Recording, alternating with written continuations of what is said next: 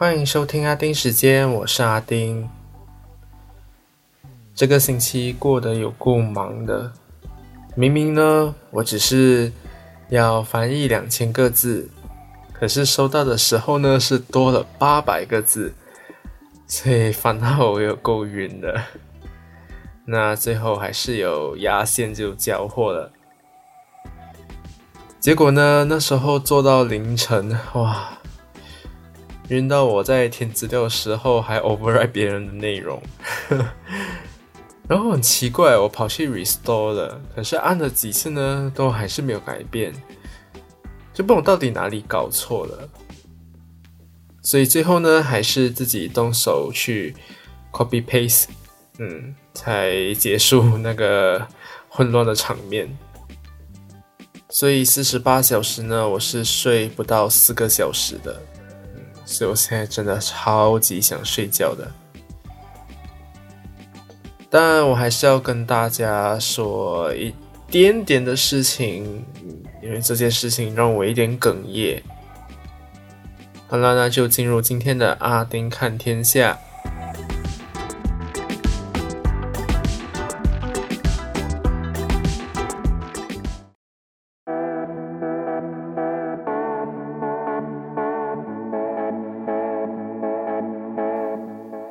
真的是给我的碎嘴巴说中了。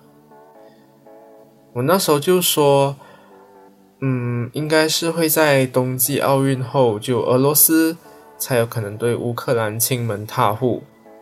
嗯，只是没有想到呢，他们真的是去亲门踏户了。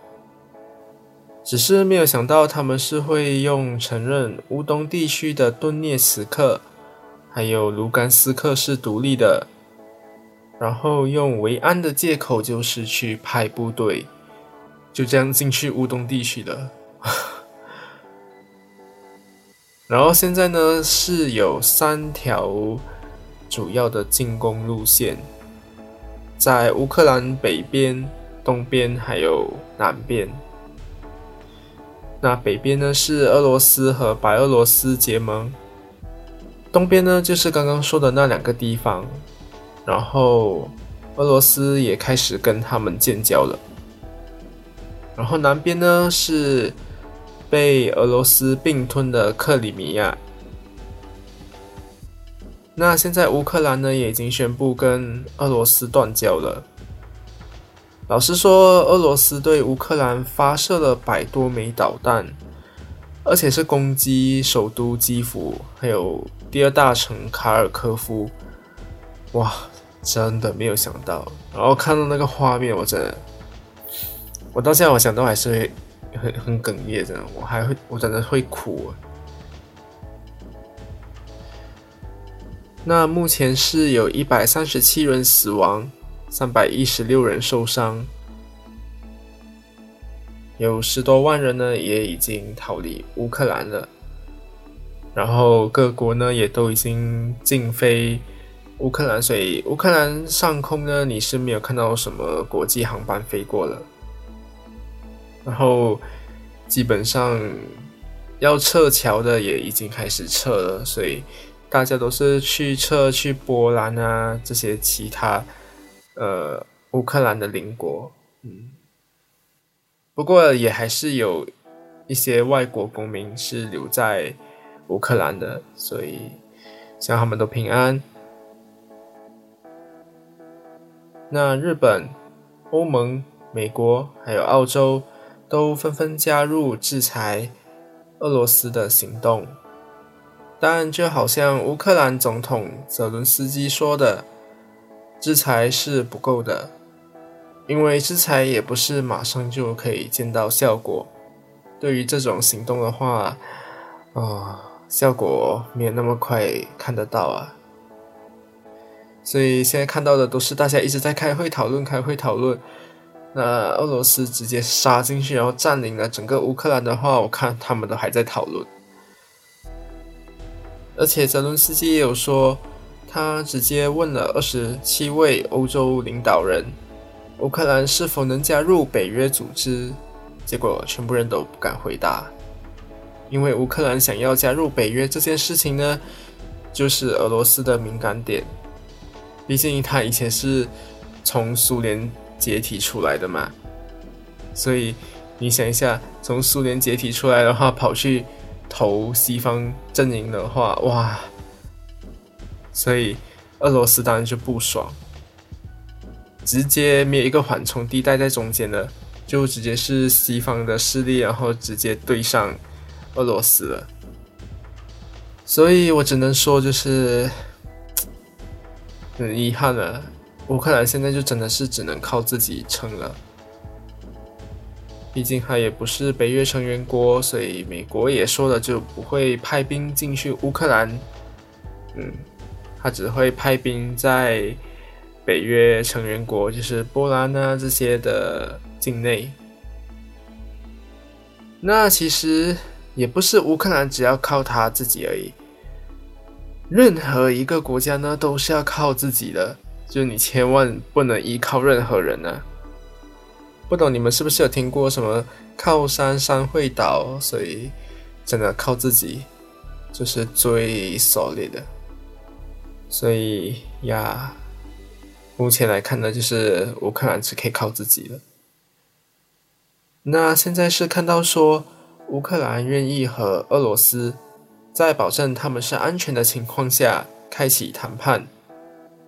俄罗斯就回应说：“啊，你们乌克兰先放下武器再说吧。”我整个傻眼哎！哎，你都已经踩进别人的家里了，还要叫对方放下武器才来跟你谈？你在说什么鬼话？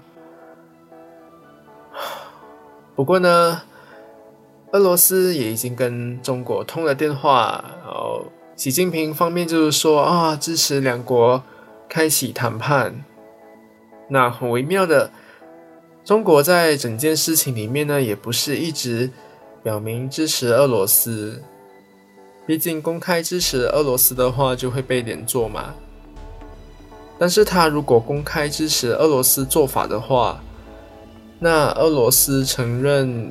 两个地方是独立的国家，那台湾就嗯，所以中国其实也不敢直接就站在俄罗斯这边的，就很光明正大的站在那边。对，那中国外交部呢也只说就是台湾不是乌克兰，因为台湾自古以来就是中国的一部分。可是俄乌战争，中国叫做乌克兰问题，那台湾。就整天说是台湾问题，那意思也就是说，嗯，他们有可能会变成俄罗斯，嗯，很难讲诶。可是中国在俄乌战争上呢，一直回答的很模糊，类似说啊，你们用 invasion 是不对的，就一直说是乌克兰问题而已。而且我也有看到一种言论，就是说。哇，俄罗斯是中了中国的圈套，就等到俄罗斯受到了国际制裁，就会要更依赖中国，那中国呢就可以从中获利。嗯，这个蛮难说的哦。但总之还是希望就是俄罗斯方面呢能够早日停止攻击，因为现在是连俄罗斯人民。都已经上街抗议了，所以很明显，没有人想要打这场仗，就只是普丁想打而已。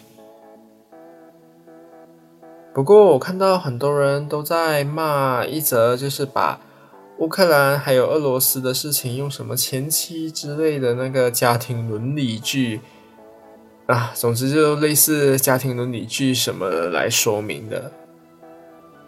当然，老实说，我。其实没有什么看到我这边有人在 share 那篇文啊，因为我一直滑到的都是看到在骂那一篇文章的文章而已，所以可能是我同文层太厚了吧。那既然那么多人都在骂了，我就看，嗯，应该不需要掺一脚了。我只能说啊，就。一件那么复杂的事情，如果可以那么简单就说完的话，那分析员是拿来干嘛的？啊，国际政治是学来干嘛的？为什么会有那么多学者？那他们是拿来干嘛的？哦，我要先说明哦，学者是跟名嘴是不一样的。学者，人家是有依据，人家是有自己的一套做法，而且那篇文章呢也扭曲很多事情。所以，如果在听的你是认同那篇文的人，拜托你，真的，请你好好找时间去了解。你看，连我都不敢多说什么，因为我很怕说多错多。那我是有看到我的老师写的很不错，毕竟人家是史诗分析员，所以我嫩到爆嘛。那所以我看，嗯，他写的真的很不错。Maybe 我就会在脸书专业上面分享他写的文章好了，就大家可以去看一看。然后我刚刚特地去找了那篇文，哇哦，share 的数量蛮多的耶，很可怕一下。然后每个人都外面说啊，原来那么简单，我心想哇他妈的！有那么简单就好了，那么简单，为什么大家搞得那么复杂？因为就是没有那么简单呢。所以大家真的，如果你是看了那篇文章，就认为你已经很了解整个俄罗斯跟乌克兰之间的事情的话，拜托，真的，请你好好去找对的东西来看。